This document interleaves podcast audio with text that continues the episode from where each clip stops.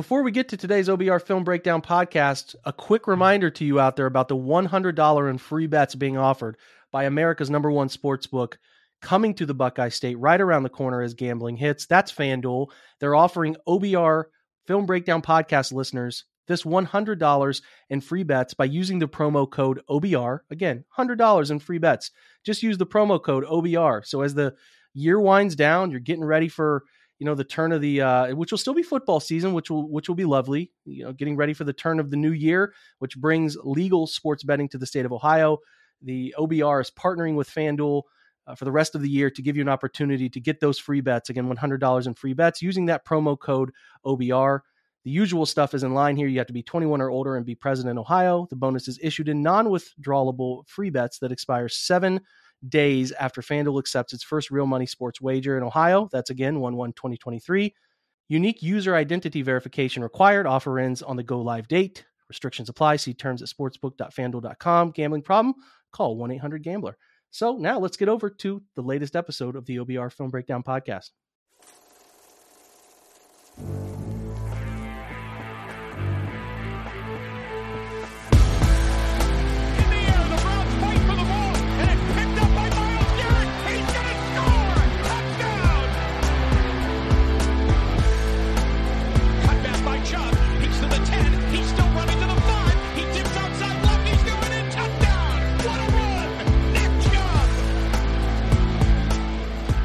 Welcome in, everybody, to the latest OBR Film Breakdown podcast. This is your Thursday, November 10th edition.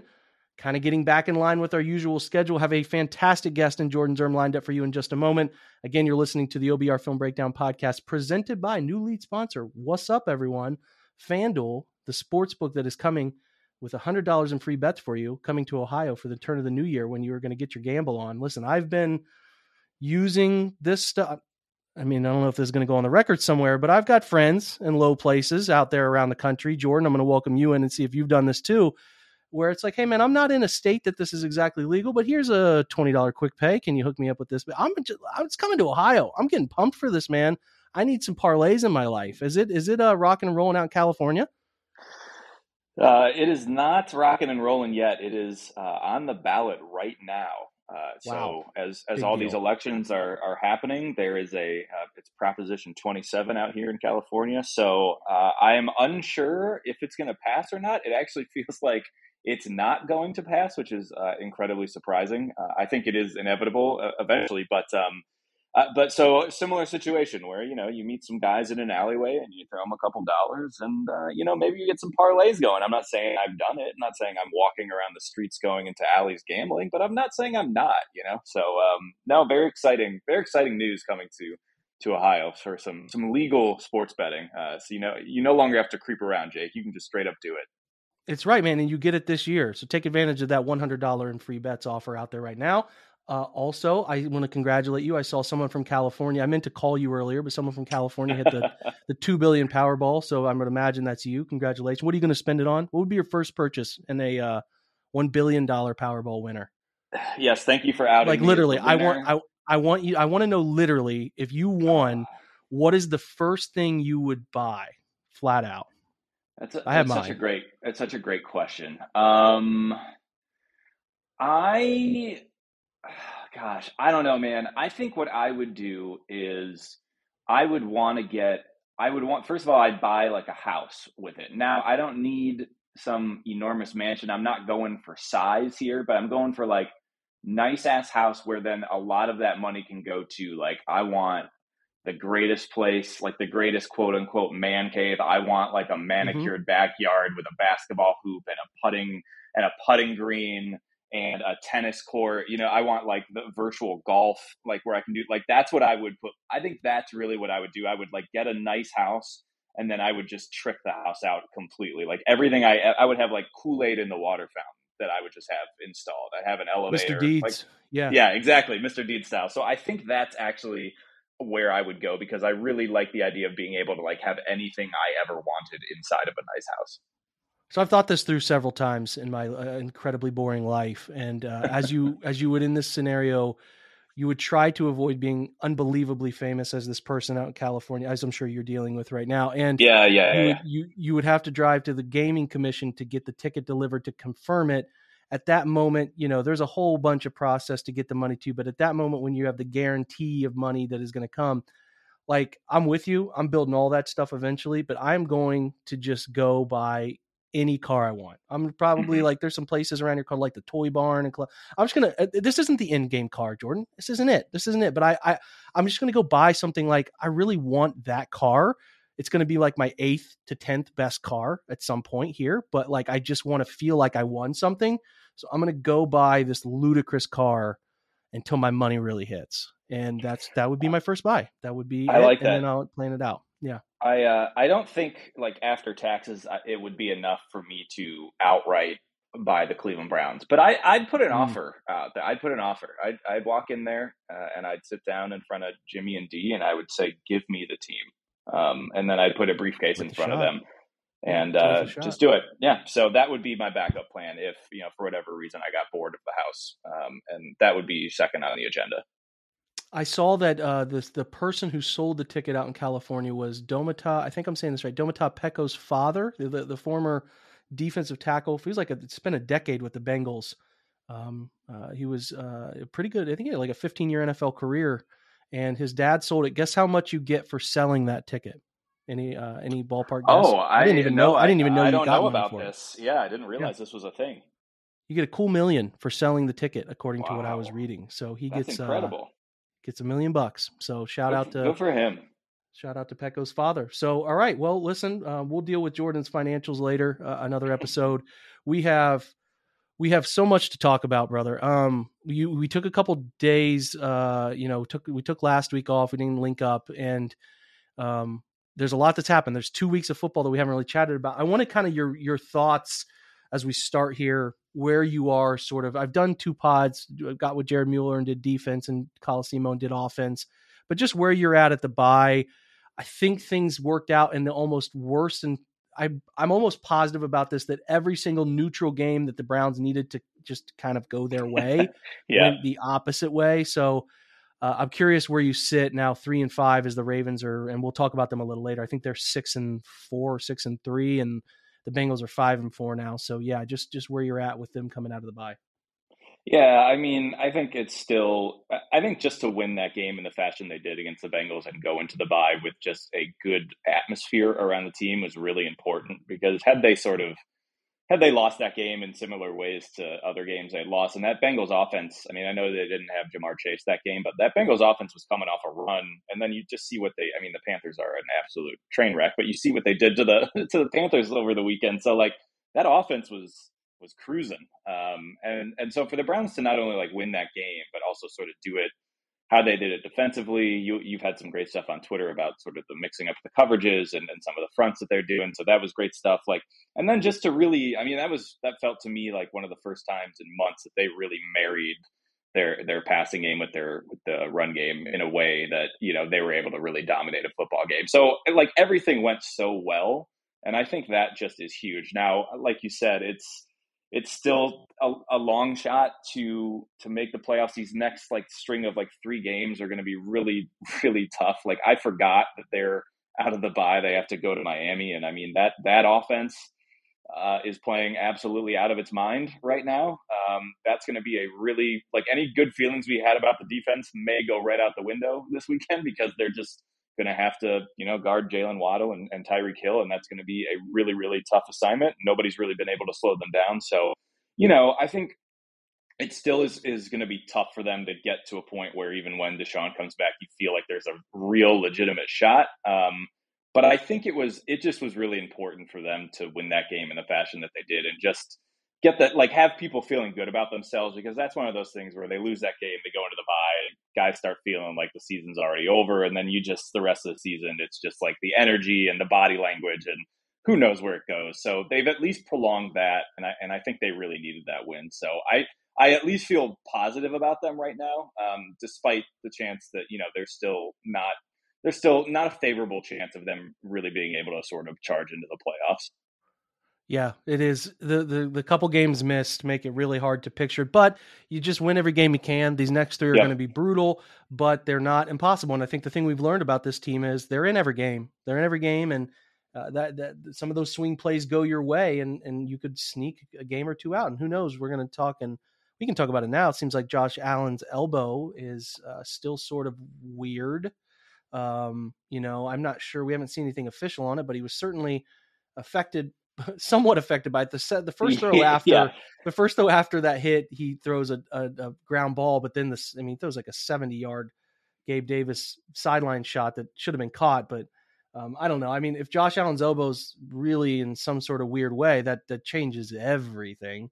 But yep. at the at the minimum, I would say that this game, these three games seem less daunting than they did originally. Not that they're still not extremely challenging, but they don't seem as impossible to me as at some point where we were talking about these were almost like guaranteed losses at some point. So I think they're going to be in them. I'm not sure if they're going to win them, but they'll be in them because as good as Miami's offense is, that defense is not good.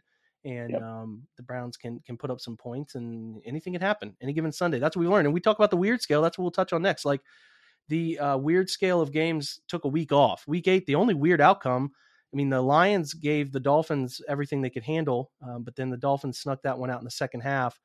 Uh, and then the other one that was teetering on the brink of being a weird outcome was um, uh, which one? There was another one. Uh, the Panthers. The Panthers were giving yeah. the Falcons a run um, for that one, and they should have won it. Should have won. This controversial helmet toss scenario there cost them uh, the PAT sliding back 15 yards. Blah blah blah. But the only weird outcome was the Browns uh, unexpected uh, win over the Bengals. So that only gave us one, but man, week nine gave us some. It got back into the weird stuff here. So you uh you look at this one, you see the Jags beating, and again, it's not weird based on records, but it's put the Raiders into a worse tailspin. They score 17 unanswered points in the second half.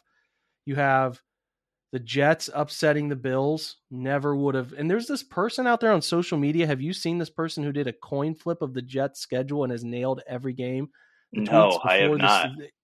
yeah, the tweet is like before the season, somebody wrote it down on pen, uh, a pencil and paper. Coin, every single one has been right so far. It's it's it's really bizarre. Um, the Packers losing again. Again, the records don't indicate it, but the Lions were one and six entering that game, and Aaron Rodgers Im- implodes. Uh, and then uh, obviously, uh, we're looking at pretty regular outcomes, but there were just a few there, right? So the Jets, the Lions, and then I think that Jaguars win is uh, is a bit is a bit funky, and somehow the Chargers keep getting breaks, and I don't know. They got to deal with the devil there, but but anyway, still some weird stuff in Week Nine.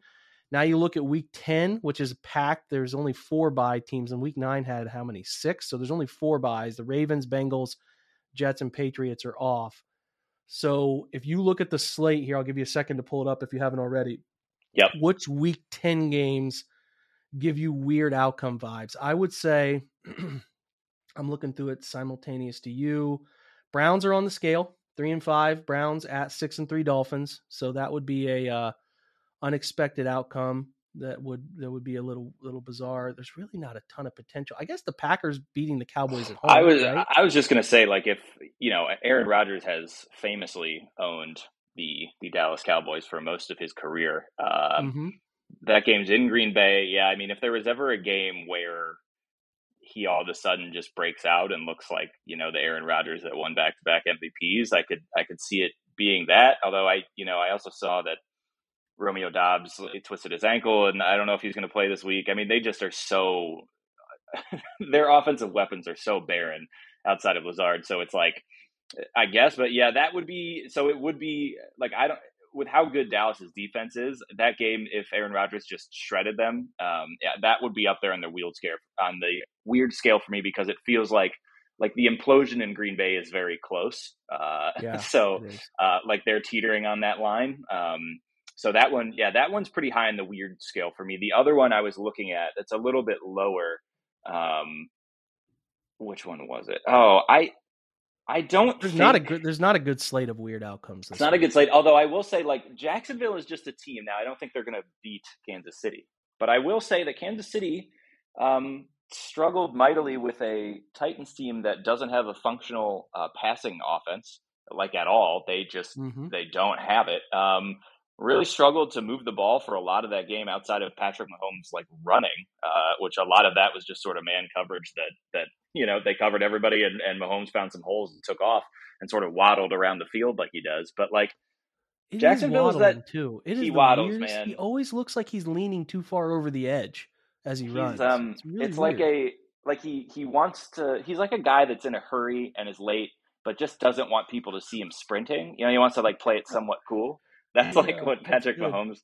Um, but like Jacksonville, man, I I don't know. Like Trevor Trevor will make some throws every week where you're like, damn, you know, like mm-hmm. there you can see it with him. Um, now he has some he's had some games and especially in the red zone where he's been brutal, but like last week he had some throws. They've got like Travis Etienne is balling. Um, Christian Kirk had like 10 catches. Like they they've got some weapons over there, and it just is one of those games where like you just I I don't know when Kansas City struggles, they can really sort of struggle. It was just very weird to see them play like they did on um, on Sunday night. So that one is also up there now in terms of it actually happening. I'm going to give it a way lower shot than than Green Bay beating Dallas, but it is one where you're just kind of like, mm, I don't know. Kansas City looked a little off, and Jacksonville's kind of you know feeling themselves a little bit. They've been they've been in and close in some other games. Like you just I don't know. You never know. You never know. I think that so if we go through them, Falcons, Panthers, the Falcons aren't very good, but their record's better than I'm not really counting that. Seahawks have got a better record than the Bucs, but Tom Brady and the Buck, I'm not counting that. Vikings seven and one, Bills six and two, man. Two and six Lions, Bears, man. You're that's top three. The the Jags beating the Chiefs would be number one of like yeah. whoa outcomes. Yeah. Um, Browns Dolphins is probably in the top three this week, although I wouldn't. Nobody should be that surprised if it came to fruition. Um, the other one I would say is of note is six and two Giants hosting the one and six Texans. The Giants mm. are due mm. for a clunker. They're due. Yes, for they are. So that one is uh, very much got my eye on it. Saints Steelers is an absolute throwaway game. Broncos Titans feel like the same team. One just finds a way to win, the other finds a way to lose. Colts Raiders, nobody cares. Although we do care because now we're forced to, with the yeah. hilarity of the Colts. We'll talk about in just a moment. Um, but otherwise, like Rams, Cardinals, both teams three and six, three and five. Chargers, 49ers, five and three, four and four. Kick seals go either way. The other one of like the cap it off would be the Commanders, who are four and five, somehow finding a way to go into prime time and beat the Eagles. That would be a massive whoa. So the biggest whoa outcomes to me would be Commanders and Jags. That's the the two biggest ones. Texans.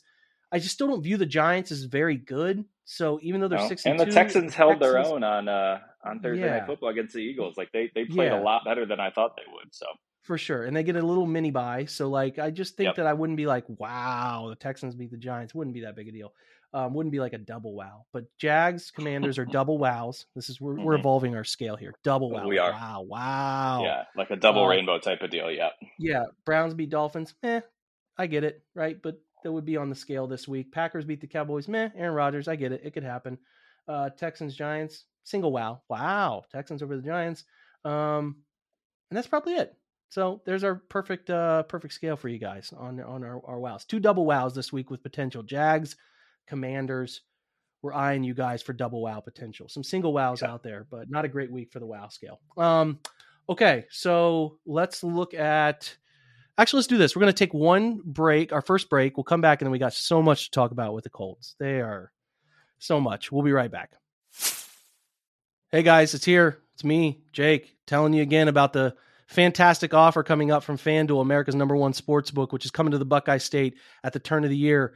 They're already available. If you go in, sign up, you get $100 in free bets with an early sign up bonus. Now, again, reminder you cannot get this offer if you wait around and do it after the turn of the new year when, when it's a go live date for sports betting in Ohio. You have to do it early. You get an early sign up bonus by using the promo code OBR. Very simple. Just OBR. Get that sign up bonus right? Get $100 in free bets. Just have to download the FanDuel's top rated sportsbook app, safe, secure, super easy to use. I already do it for some of the shows that I do on Sundays just to look at lines and give advice. Download that app. Ohio, it's your chance to get in on the action. Join today. Again, promo code OBR. Make every moment more with FanDuel, the official sportsbook partner of the NFL. Again, the disclaimer 21 and older. You got to be present in Ohio. Bonuses issued in non withdrawable free bets that expire seven days after FanDuel accepts its first real money sports wager in Ohio, 1 1 of 2023. Unique user identity verification is required. Offer ends on the go live date. Restrictions apply. See terms at sportsbook.fanduel.com. Gambling problem? Call 1 800 Gambler. We're driven by the search for better. But when it comes to hiring, the best way to search for a candidate isn't to search at all. Don't search match with Indeed. Indeed is your matching and hiring platform with over 350 million global monthly visitors, according to Indeed data, and a matching engine that helps you find quality candidates fast. Ditch the busy work. Use Indeed for scheduling, screening, and messaging so you can connect with candidates faster. Leveraging over 140 million qualifications and preferences every day, Indeed's matching engine is constantly learning from your preferences, so the more you use Indeed, the better it gets. Join more than 3.5 million businesses worldwide that use Indeed to hire great talent fast. And listeners of this show will get a $75 sponsored job credit to get your jobs more visibility at Indeed.com slash BlueWire. Just go to Indeed.com slash BlueWire right now and support our show by saying that you heard about Indeed on this podcast. That's Indeed.com slash BlueWire. Terms and conditions apply. Need to hire? You need Indeed. I mean, this is the Colt stuff. Like, I mean, I had to check the, the, the verification of Twitter's getting out in the weeds, as you know. Like, it's it's all over the place. So I had to double, triple, quadruple check that this was real. So they hired Jeff Saturday, and they're, they're they're, tanking. You and I said this weeks ago with the with the Sam Ehlinger decision. It's no it's no secret they're trying to get a great draft pick here, but there's there's a lot of angles to look at this, Jordan. So Jeff Saturday, and, and again they hire him, and I don't. Eh, people are saying like he's got no no experience, so Jeff Saturday spent a lot of time around a successful organization as a player, heavily involved as the one of the smartest centers to ever play and he spent time with Peyton Manning.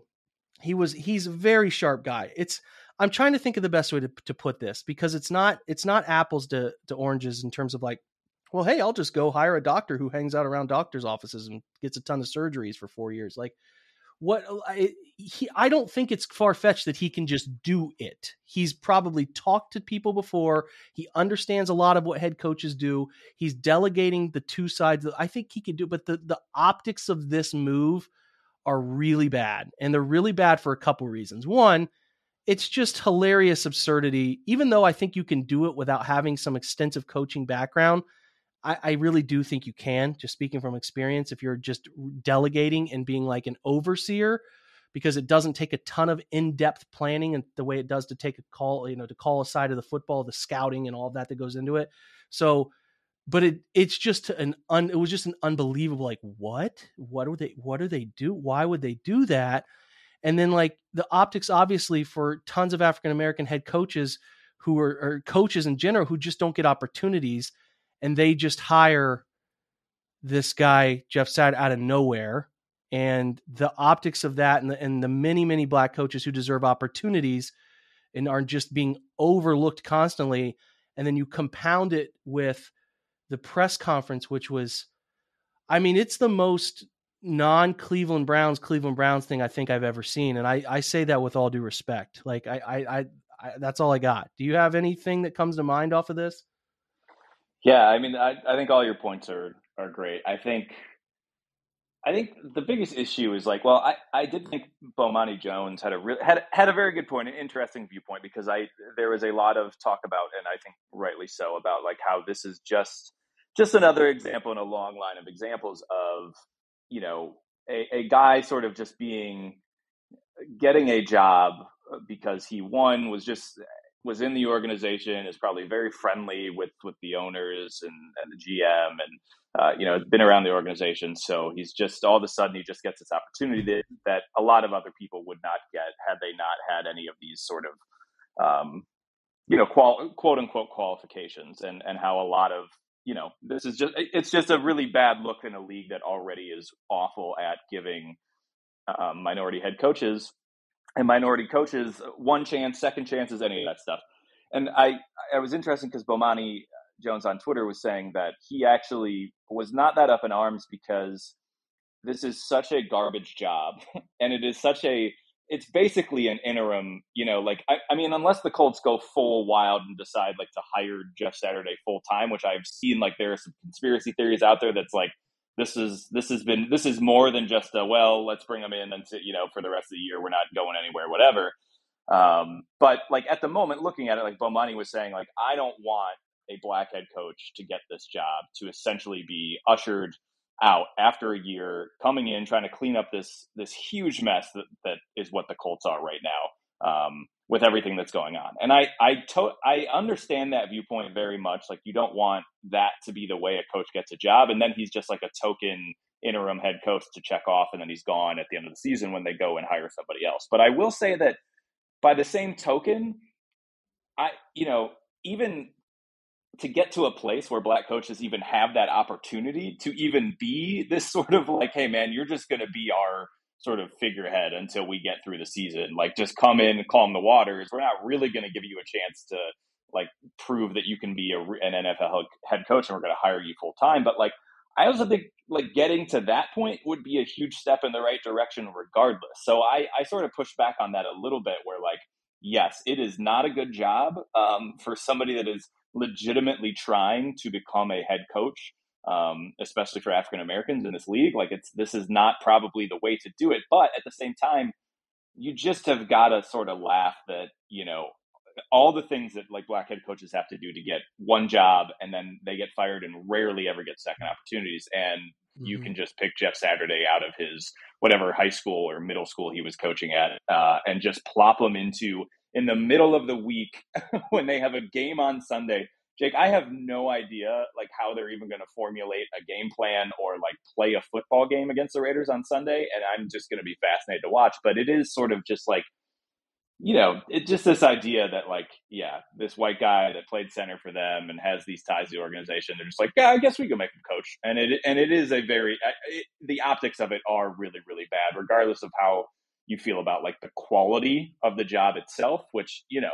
I don't think a lot of people would want it. And that's probably part of the reason Jeff Saturday is in there. But I still would love for us to get to a place where like black coaches are considered for that type of, even though it's it's a bad job, like they're considered for that anyway. So that's really uh, to add there that it is just sort of yeah to, to, looking looking at it from a zoomed out view remains uh, a really bad a really bad thing that the NFL cannot seem to get a get a good handle on.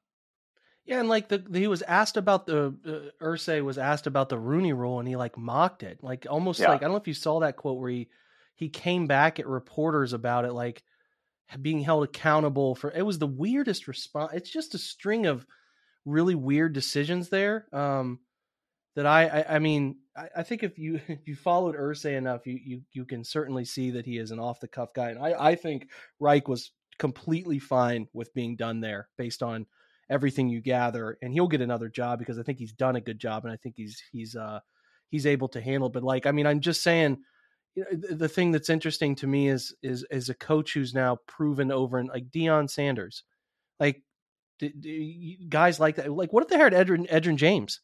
would yep. the would the energy be the same? Like, you know what I'm saying? Like, I just don't uh I don't really understand how this is just an acceptable move to make and the NFL would be okay with this given given what it takes, how it tries to build coaches, the brothership stuff they they do in terms of like programs to to expand to different uh, angles of coaches and I'm not just talking about one race, I'm talking about multiple races that they try to expand this thing and trying to do different things to You know, there seems to be a step by step, you earn it type of thing, right? And it just, I, even Jeff Saturday's response was weird, man. He's like, I don't, I was stunned. I couldn't believe it. And it's like, well, mm, yeah, no, shit, man. Like, yeah. And the other thing too is like, yeah, it's just really easy to. I mean, it is it is truly the equivalent of the Browns hiring Joe Thomas in a similar situation, where it's like yeah.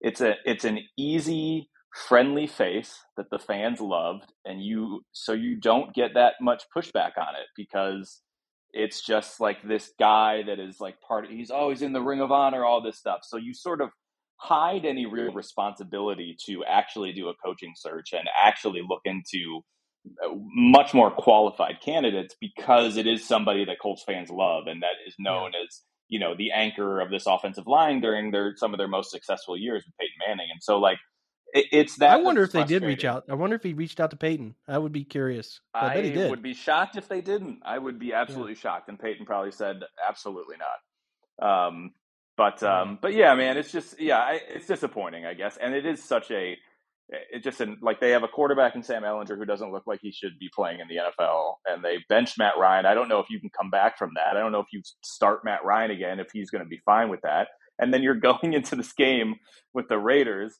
and you have your offensive coordinator now is a man who was definitely created in Madden, uh, whose name is Parks Frazier, and is 100% not a real person. Like if would you be shocked, Jake, if on Sunday the cameras went to the sideline and he's just not there? You know, they're just like, "Who's?" And here's Parks Frazier calling plays, and it's just like a robot with a clipboard. You're like, "Nah, okay, yeah. that makes sense." Uh, so 30, it is just going to be old. like 30, 30 years old. Years old.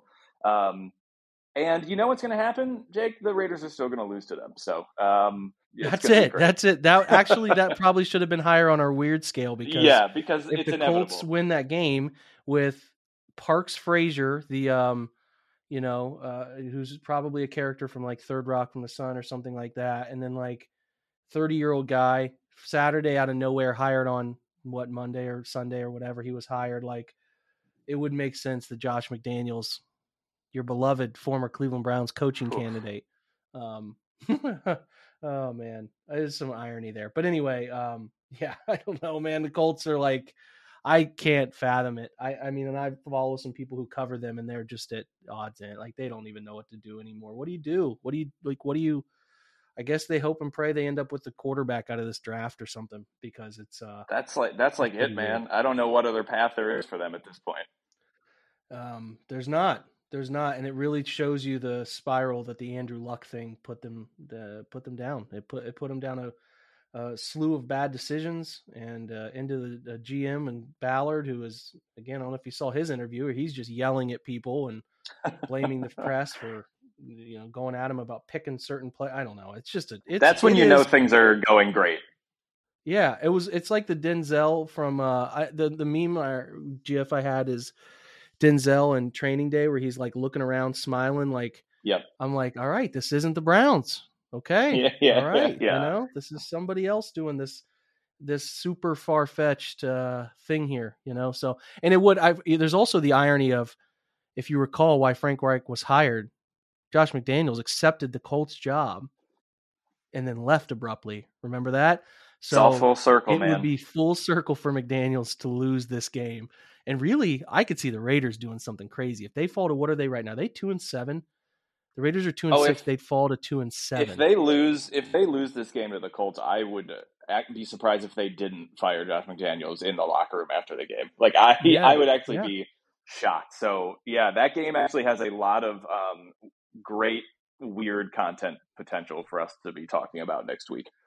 Yeah, the Broncos, uh, you know, Hackett, Nathaniel Hackett is is up there. Him and McDaniels are leading the first year head coaches who could just run themselves out of an organization. So yeah. we'll keep our eye on that. We are going to take one more quick break uh, and then come back and close with a couple pertinent thoughts, power rankings, some some look at the Ravens because uh, their schedule's super favorable, and then look at the uh, some early thoughts on the Dolphins. So uh, and then we have a, a little uh, you know Guardians Indians corner that we can venture into as well.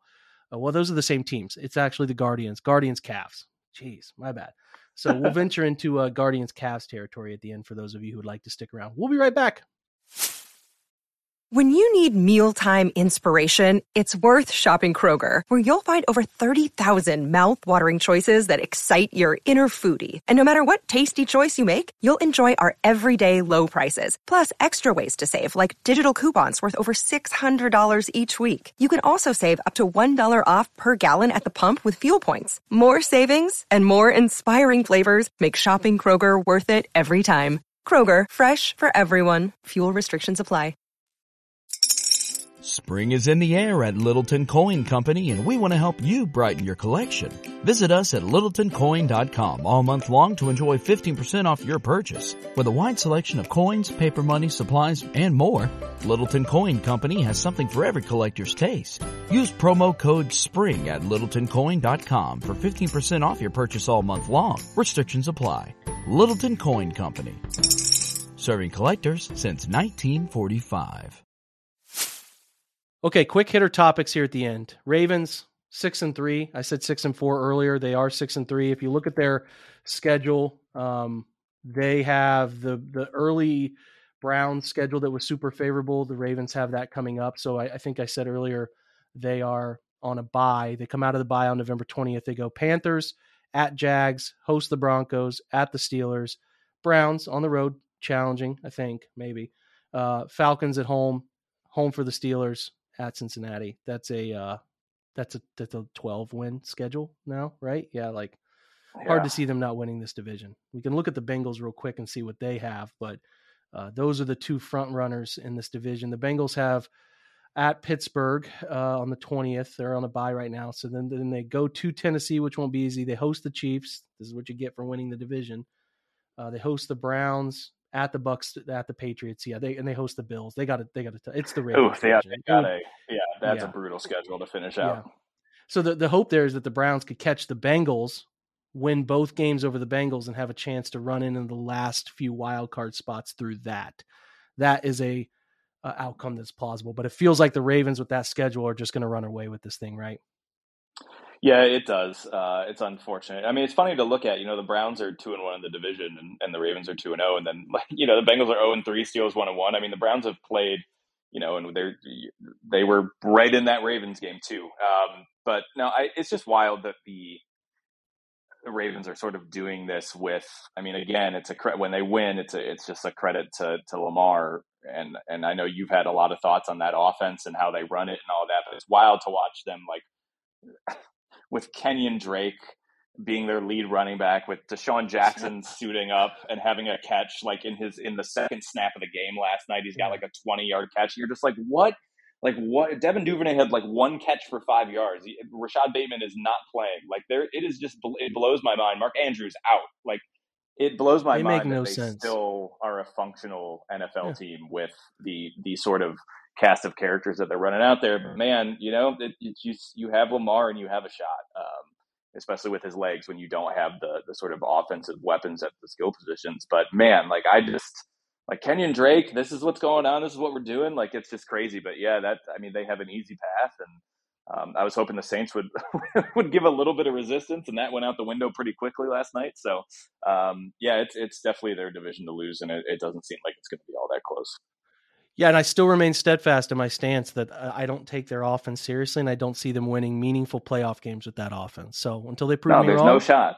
You know, shout shout out to them if they prove me wrong, kind of like the Bengals did last year where I just didn't believe in them until they figured it out. And I just can't, I listen, like I cannot see 35, 40 runs in a playoff game just working over the course of four games. I can't, three games. So uh, if they do figure it out though, they can laugh at me back here in Ohio. More, more, more uh, um, power to them. We should do real quick before we chat Dolphins, uh, real quick hitter top five power rankings. I kind of want to do this as we analyze the best teams in the league. So, um, you go first. You give me your top five, and then I'll uh, I'll throw you my top five. All right, excellent. Um, I mean, we'll I'm sure we'll both sort of start with the I, I start with the Eagles. I still am just like I just love their I love their offense. Um, I think like I, I, tweeted this, but sort of just watching Jalen Hurts come into his own and just really run that offense now with so much confidence and um, the sort of read option stuff that they do. They're just really fun to watch, and it's fun when it's all come together. And and I again, I don't know if a team has made a a a trade that has been a better fit for what they're trying to do than than getting AJ Brown's just completely changed mm-hmm. that entire offense and sort of what their ceiling is and and he's just I mean he's having an incredible season so um, I I'm I'm all in there I I'm tempted to put the Chiefs like ahead of the Bills at this point because just of like one the uncertainty with Josh Allen's elbow and then two just kind of like you know the Bills have sort of have had a couple games yeah they've had a lot of injuries they've had some games where they haven't looked very good I've had um I've had Mr. Gabe Davis on my fantasy team uh, and he's had exactly one two excuse me two good weeks one of those was week 1 um, they just don't like outside of Stefon Diggs, who you know is is once again Mr. Reliable and, and catches everything, and um, but like outside of outside of Stefon Diggs, they just don't have like a ton of super reliable offensive options. Like a lot of it is coming on Josh Allen's legs um, and then thrown to Diggs. And so I I think I'm going to put the Chiefs ahead of them just because of I mean Mahomes again just did some outrageous stuff in that Titans game. So I'm going to go I'll go Eagles. I'll go I'll go Chiefs. I'll go Bills. And then let's see, four and five. Who am I? Dude, who am I missing? Is just stupid. It it doesn't make sense. And even like, you're talking about the Chiefs who looks pedestrian at home against the Titans, yep. and the NFL's so weird week to week, man. Where the Chiefs go out to Kansas or out to San Francisco and just dominate a, a 49ers team at their place, uh, one of the best defenses in football, but like the Bills lose to the Jet. It's all very confusing. I do think the one, two, three there is right, but like the two and three element there is it is it ever seemed yep. less intimidating? I, I don't know. Nope. I, I, don't. The Bills and then like injuries, and the Chiefs just don't have a bunch of outside of Kelce. Who scares you? Who scares you? Exactly. I mean, I, I still think like there's not enough.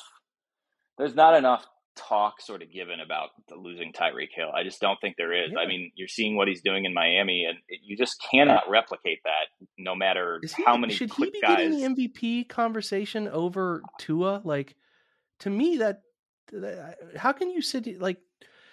Let me slow down here with this thought. Uh, how can you say that Tua is this all of a sudden this lightened? It's pretty clear why. Like yeah, it's pretty it's clear why. Clear why? Yes.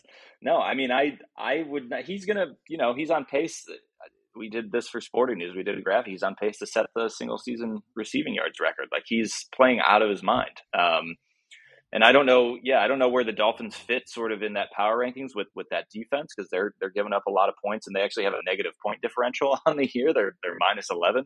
Um, I think if I finish out do I? I mean, do I go like Cowboys Vikings four or five? Like that? I I still don't really believe in the Vikings in any way, shape, or form. But like they're seven and one. They're plus thirty two in point differential. They've got Justin Jefferson. Like, so I think maybe that's where I I go four five know, Cowboys. Some some combination of of Cowboys and and Vikings and four five. I don't know if I feel good about that though.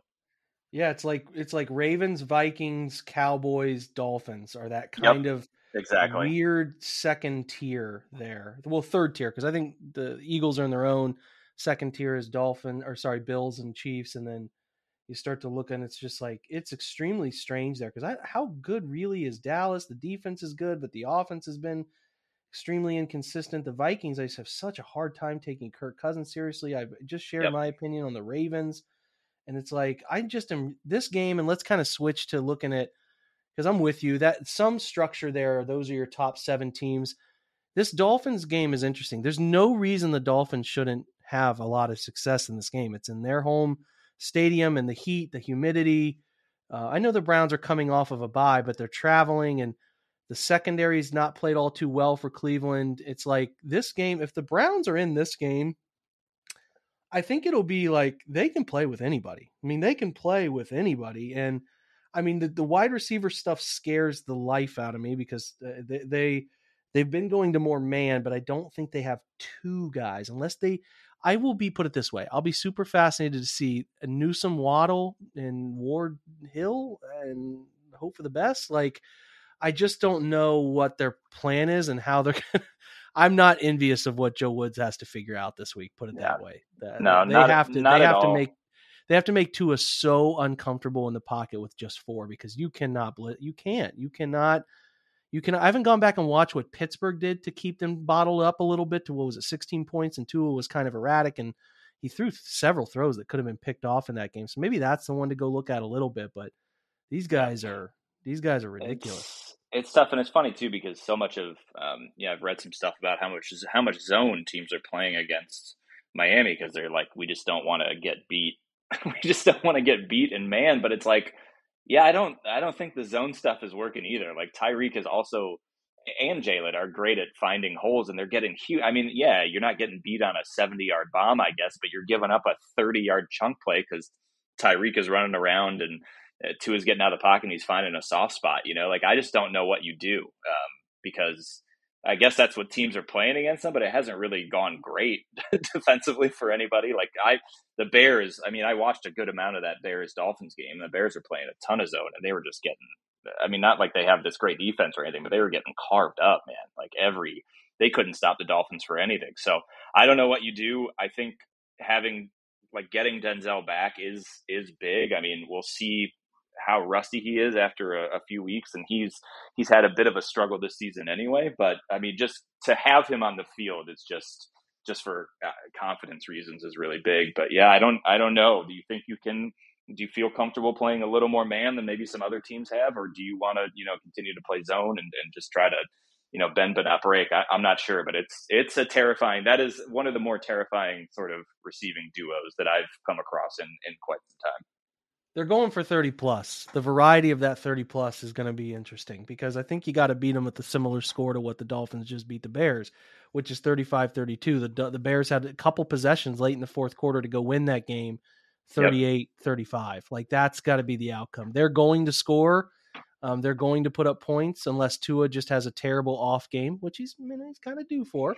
Keep our fingers crossed, but like that's yep. the, that's it. Th- those two you're damned if you do, damned if you don't with those two. They're just really between Waddle and him are really effective, and they sprinkle in some of the others between Cedric Wilson and, and Gesicki, and like they just they're they're they're the, the like this is what you don't this is why listen this is why they gave up so much because you just don't see this anywhere else you don't see two guys who can really stretch you laterally and vertically in such unique ways and um, yep people are trying to figure out how to defend them, and I don't think there's a great way. You just have to hope that your guys up front beat the crap out of the other guys, and that you can make Tua uncomfortable enough to miss some of those, and he throws the ball to you a couple times. That's it.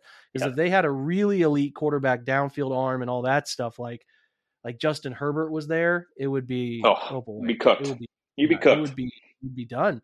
So I don't know. Maybe you do get up and press man them and and and try to take away, make them run deep routes, bring seven or six, and try to get to him before he throws it. Um, because then you know you can you can make Tua. Hey, if Tua beats us throwing it 50 yards accurately, we'll we'll take it, right? But I don't know. I really he's Tua's most comfortable getting the football out to short and intermediate. He's certainly not a very accurate deep ball thrower, and he doesn't have the drive arm downfield. So can you make him have to throw it downfield, holding onto it a beat longer, and generate creative pressure off of that? So you need Myles to be himself and elite, and give give them hell. Clowney to rise up too to play a really yep. good game. So uh, yeah, this he, is one um, of the um most interesting offensive matchups we'll see, and I'm glad Browns fans will get to see up close what these these two wide receivers how they threaten you, man. Yeah, it's um, and I think I think Tua this this season specifically is thrown into the sort of middle of the field more than maybe any quarterback. Like they thrive with that, like you said, that sort of intermediate over the middle stuff. So yeah, can you mm-hmm. can you find a way to take that away and make him throw to the outside and have to make some longer throws from like opposite hash marks and stuff and and get after him? I think yeah, I think you're pretty spot on there about how to you know hopefully get get to a little uncomfortable because man, he was chilling in the pocket against the Bears, just absolutely chilling, just throwing throwing to wide open guys. I mean, he was having a he was having a day, and that's like you can't you know you can't let him sit back there because then it's just you're done. So uh, no, it's going to be a fascinating matchup. I think if people haven't really watched the Dolphins yet, um, you know they're really they're incredibly entertaining. They also now just have Jeff Wilson Jr., who had like 25 carries last week. They just got him um, he adds another little wrinkle to their running game. So yeah, there's um, they're a fun team. It's gonna be it's gonna be a massive challenge for for the Browns. Offense has to be really good, and they have to yep. keep Miami off the field. Type of ten to fourteen play type drives if they can to uh to limit the time of possession for the Dolphins and and like I said, uh, certainly make them feel pressured, right? Like a 38-35 win would have to be it, and that's sort of what the Bears did to them last week. So uh, but again, any given Sunday, weird stuff happens. Never know. Just see what they hey, do. Man. we'll see. Jacoby's got to creative. Jacoby's got to go down swinging. He knows he's only got a handful of weeks left. Like let's let's go. Let's let it rip. He's you got a bone to pick so, with Miami. He he didn't have a good time there last year. Yeah. And people bagged him bad down there. And that offense just wasn't a fit. The last scheme they were doing a lot of RPO quick stuff, and that's not him. His motion is long and he's a stand up, take a hit, deliver a downfield throw type of guy had this conversation earlier in the week about him. Like this offense is so perfect for him because of that style, and I think he's uh, it's a little personal. Put it that way. A little way. bit so of I a hope, revenge game for Jacoby. Very nice. I didn't even realize that. Little, yeah. little low key revenge game. So yeah, let's uh, let's go. Like let's it. put up forty. It's fine. We got this. they, they, they, could do it. I'm telling you, Dolphins defense is not very good. No. Um, okay, not. so if you if you don't care about the rest of Cleveland sports, turn the pot off. Thanks for stopping by. I appreciate you much. If you do care about the Cavs and the local baseball team, the Guardians, who are are both in good positions. Uh, stick around. We're going to have about five ten minute chat on both of these teams. We'll start uh, Jordan with the Cavs. You went and watched them live against the Clippers, and you had to feel like you were watching the Browns a little bit. They they choked it away with like a 15-0 run in the last two two minutes or so. So uh, yeah, that's that's tough, but they're good. They're fun. There there's some spots like the Isaac Okoro thing is a glaring issue, and and um, they probably need another wing. But they're eight and two, and they're fun, and they're going to win a ton of ball games. And I think they got an outside chance to really push the top of the East, right? Yeah, they're really really good. Um, yeah, they. I think a lot of what happened last night too was they just ran out of gas. I think that was their third game yeah. in four nights. They're on a back to back. They just flew out to the West Coast like this is the start of their West Coast swing. So they they very visibly sort of ran out of gas at the end of that game. And I also think, you know, yeah, we're ten games in. Um, and Donovan Mitchell and Darius Garland have played a total of three games together now. Um, yeah. It's yeah. going to take time to still figure out, especially in late game situations where the pressure sort of ramps up and your offense is going to grind to a halt and you got to figure out like what to do. It's going to take time, you know, and they very much were they were very um, uncertain on offense down the stretch last night once the once the Clippers got it close. So yeah, I mean, I think you touched on it. I think the biggest issue for them um, moving forward will definitely be what they're going to do with the with the wing position. I, if you follow me on Twitter, you saw me um, hitting on this last night and today. But like, Caris LeVert is just maybe one of the streakiest players I've ever seen. You know, he didn't even score last night until maybe the fourth quarter, and he missed a wide open three with about two and a half minutes left. I tweeted this clip out on Twitter uh, where the Cavs were up. I think they were up eight at the time. Um, that three would have pushed it to 11. You know, we're getting down inside two minutes. It, it really would have been a big shot. He's wide open. It was, uh, it was one of those things where everything had to go the Clippers' way. And if I if I saw correctly, yep. like the officials game day report day after, like they blew a missed foul on Garland. They admitted they admitted they missed the foul on Allen. It was the foul on Allen was, was uh, the foul on the missed call on Allen was tough because um, it was very clearly a foul, and, and that would have stopped the bleeding a little bit. But yeah, so they just have stuff to figure out, and they're going to have to get more from the wing position than they're currently getting, which I think they're they have to be aware of because that was you know before even the Mitchell trade went down, that was sort of the um, you know the idea there. But man, when they're clicking, uh, they came out last night. You know they they went on a quick little 6-0 run right out of the gate, which ended mm-hmm. with a, a, Garland oop to, to Donovan Mitchell uh, in transition. I mean, when they're really going, when they've got Jarrett and uh, Evan, you know, making blocks on the defensive end, they can get out and run, and um, they're awesome. And and watching watching Donovan Mitchell, who I didn't have a full appreciation for because just he played in Utah, and we just don't get to see him that much. Uh, until the playoffs, really, like it's just not a team that's on national TV all that much, or if they are, you know, especially for for you guys in in Cleveland, like it's just not you're just not staying up late to watch him. Like he's just. Yeah. I mean, he's pretty unbelievable in person, um, and he is going to help them immensely just by shot making. Like some of his step back threes he was hitting are just, yeah, he's he's insanely talented. He's so explosive, and him and Darius are only gonna, you know, this is just the beginning of sort of their chemistry and figuring out how to play off each other. So, uh, yeah. very excited for for the future of this team this season. I think they're going to be really really awesome. I don't know much. I'm a I'm a football uh, meathead here, but probably one big football guy. Big, big football guy. Uh, Donovan Mitchell to have more than one shot in the last seven minutes. Just yes. So and that's something learning, they yeah they got to figure that out. Yep. Yeah, they learned a ton. I think that they just uh, you know I think JB probably learned a lot too about well we we just didn't communicate here. We didn't get it done there. Like yeah, these games suck, but the NBA you get 82. It's not 17, so you learn from it and handle that situation differently. And again, a whole bunch of weird shit had to happen, and it did. And sometimes it's just eh, like the phrase, it be like that. It, it just be like that. that. Way, and hey, so. man, the the Clippers are a good basketball team. Paul George yeah. played out of his mind. They're a very good defensive team. Ty Lue is a great yeah. coach. I mean, it, there's no shame in sort of despite blowing that lead, like yeah, that's a, it's a good game to to lose because you're going to learn a lot from how the Clippers sort of played you defensively down the stretch. So yeah, no really no shame on a back to back losing that game.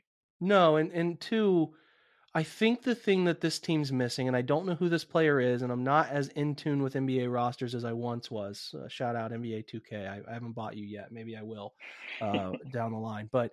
Um, which I heard NBA 2K you can go back and play dynasties at different starting points of like like you can or not dynasty but like franchise mode it's starting in like 03 with the Cavs or something I don't know I'm it's piqued my interest let me put that out there um big video game guy too anyway um they need a wing a 3 and D wing it, it's clear yep. that like who the hell is going to guard Giannis who the hell? And I know that you can do some of this stuff with Mobley. I get it, but like a three and D wing who can who can give really good minutes guarding KD, Giannis, the Paul George types, and in the East you start thinking about some others out there. But just like a six seven, they don't make these guys in factories or anything. But he doesn't really need the ball in offense, but he can guard on defense and he can make corner threes. Like that's what you wish Isaac Okoro was, right? Yeah, that's why you're so you know? that's why you're so frustrated with Okoro because if he could shoot like at even yeah. a baseline of like 34 35% from 3, it, he would be the yeah. perfect player because he's he's still great defensively, he still works his ass off, but he does literally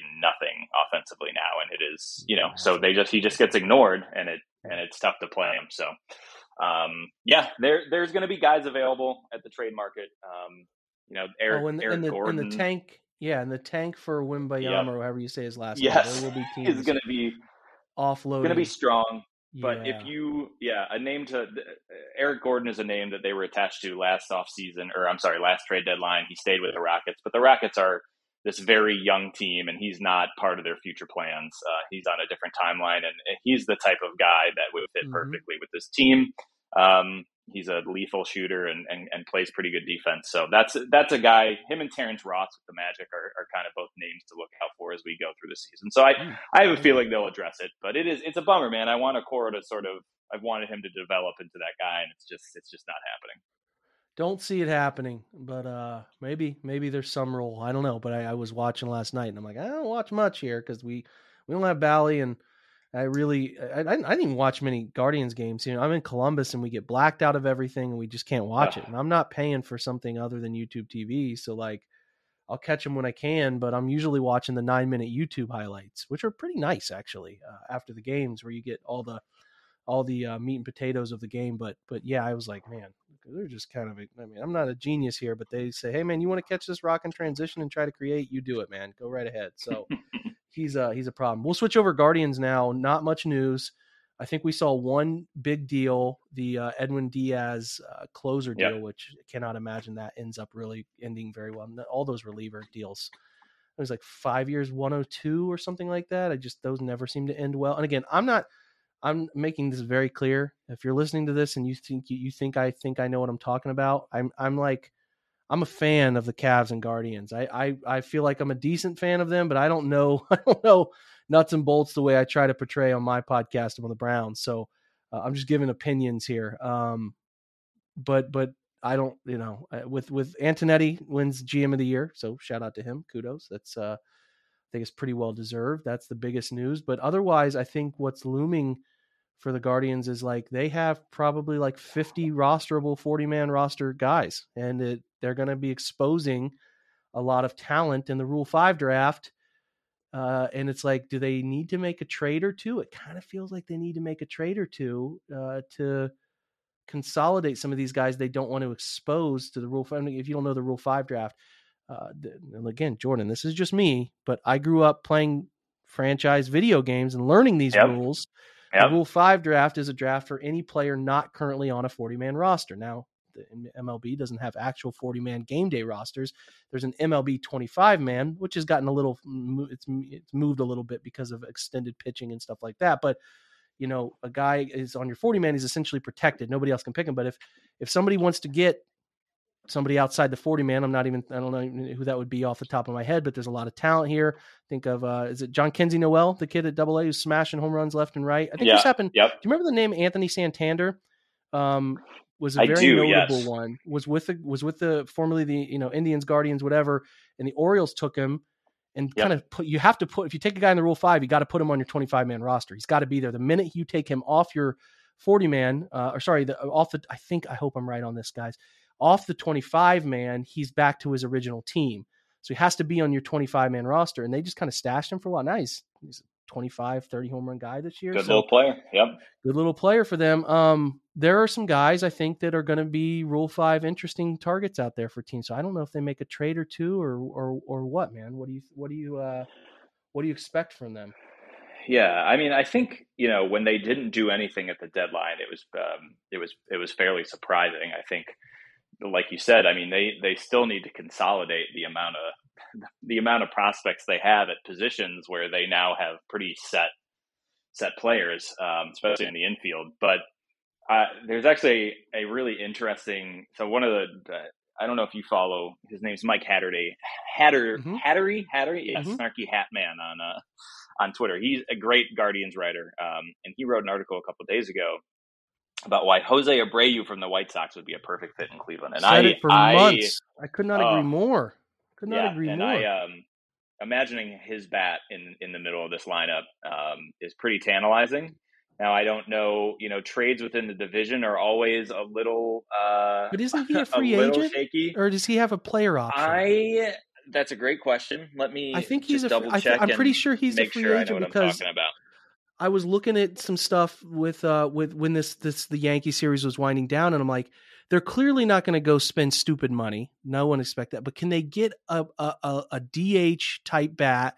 Where you were expecting Franmil to be that guy, a 40, 30 to 40 home run, right handed bat in the middle of your lineup to uh to anchor some things. Cause like I said, they they don't want to go sign a bunch of people because I do think they want to see a lot of these young players develop in, in Arias and Gonzalez and a lot of these guys, they want to figure out what they have, but like they do need, they're contending at the same time. So they do need to go get a serious bat that's like, is it JD Martinez out there? Like, who, like, that's the thing I'm focusing in on. They're not going to go crazy, but can they get, like, God, Jose Abreu would be so good for this lineup. Yeah. So, yeah, you're right. So he declined his, he had a player option, declined it. He is a, he is a free agent. So it wouldn't even do you know how much so, that yeah, player so, option was? Oh, I don't think I do. Um, I don't think I have that number in front of me. Um, yeah, I mean, it, it'll be it'll be interesting to see what he's looking for. Um, and, but he he would be just from a fit standpoint, um, he would be awesome. He also one of the things that Mike points out in this article is how good of a hitter against left-handed pitching he is, and that is mm-hmm. one of the areas where the Guardians still cannot cannot buy a hit against left-handed pitching. Like they just struggle immensely against left-handers. And in this article, it says Abreu has hit left-handed pitching to the tune of a 925 OPS over his career, which is an, an unbelievable number against um, left-handed pitching. So he not only is he a his power dropped off a little bit in terms of home runs last season, but like he still hit over 300. Uh, still hits left-handed hitting really, really well. I mean, he would be a he would be an ideal addition. So somebody like that, you know, where you if you don't have to pay something crazy above market value for him and, and you can kind of slot him into to this roster as it continue to grows, that's something I would be I would be thrilled by. So we we will see. Um, you know, you never know with the Guardians and spending, and you know they they can say that, uh, you know, okay, we'll spend a little bit more when we're ready to contend and all that. Uh, you just never know. But Jose Abreu and that that sort of tier of player, I think is is right in their wheelhouse and, and would be a huge addition to that lineup. Yeah, it doesn't seem like Abreu's going to. I mean, I've seen some projections out there, and they're kind of like something like 35 million for two years. He's 36 years old, so he's not young, and he's not going to play the field. So, like that to me is the Indians aren't going to. God, sorry, the Guardians aren't going to go out and, and chuck five years to you know 110 million dollars at somebody, but like a deal like two years 35 is stomachable given some of the additions to minor uh you know the minority ownership stuff like i feel like like i think last year we watched all of these players in last offseason just get scooped up left and right right and there were all these yep. people who were like hey man um what was the kid out in the uh, played for San Francisco, formerly with the dot? Uh, Joc Pederson would have been a great. I yep. saw a lot of smart Indians if I say Indians one more time, I'm sorry.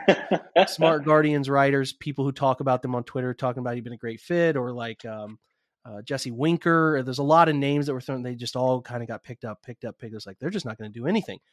And then we're like down on them. They're not going to be very good. And then they figured out the young players start to get better. They they put it together, and it's like it would. I'm not asking for them to go crazy. I'm not asking for them to be in the sweepstakes for somebody. Not even not even talking about Aaron Judge, but I'm talking about even the tiers below him, Xander Bogaerts types. Like I'm not asking that. What I am interested in is a player like this, a valuable yeah. guy who you still have to pay, but it's not an overwhelming amount, but can make you better and just give you a bat in the middle that you feel like if it's not hot, it's still very capable of figuring it out. So, um, boy, that that would be great. You know, there's some other types yeah. I'm sure that that some smart Guardians people will put out there, but that to me was like looking at the free agency list. That would make the most sense because the bullpen's strong, the starting pitching's good enough, and the, some of the young guys come along in the system, they'll be ready. Like man, that one is enticing. So I don't know. That's probably it. I'm paying super. It's going to get really fun. The, the, the winter meetings will be here before we know it with baseball, and there'll be a bunch of big deals. And I can't wait to watch Aaron Judge leave New York. That's going to be really funny. Oh so, yeah, give it to me. Give it to me. Yeah, I need it. I need it. I need it too. I really can't wait for it because they're. Uh, I mean, he carried them. He really carried them, and if they lose his bat, oh boy. Um, just a renewed hatred for that Frank. I just can't. People that support yeah. it can't get behind it. Anyway, this was fun, dude. We're at an hour. Uh, it took an hour, hour of your time, but this is always fun to catch up, and uh, especially like the Cavs Guardian stuff here at the end, man. So, Jordan, we we uh, we we always appreciate your your time and insights, man. Anytime, anytime, man. Appreciate you having me. Um, always fun to do this. So, looking forward to a, a actual Browns football game after a week off. So, uh, ready to go. Ready to go. We will be back uh, tomorrow for a I think we're going to do a Dolphins guest and preview uh, a bit more specifically this team we don't know much about outside of their big names. Try to give you some more on the Dolphins, and then we'll get together over the weekend with a couple different. I might do a Saturday. I haven't done anything on college prospects, so I might throw something out on college prospects Saturday. We'll see because we already got with John Colosimo early in the week. But it's been a great week of shows between this this one with Jordan. Jared yesterday, John the day before. Great bye week content as we head towards a new portion of the season with a lot of exciting things to come. So appreciate you guys stopping by, whether the website, the Twitch shows, or this podcast. Appreciate you much. Shout out to FanDuel, our new sup, our new sponsor. Appreciate them. And uh, like I said, guys, and try to close every week with stay safe, be well, and go Browns.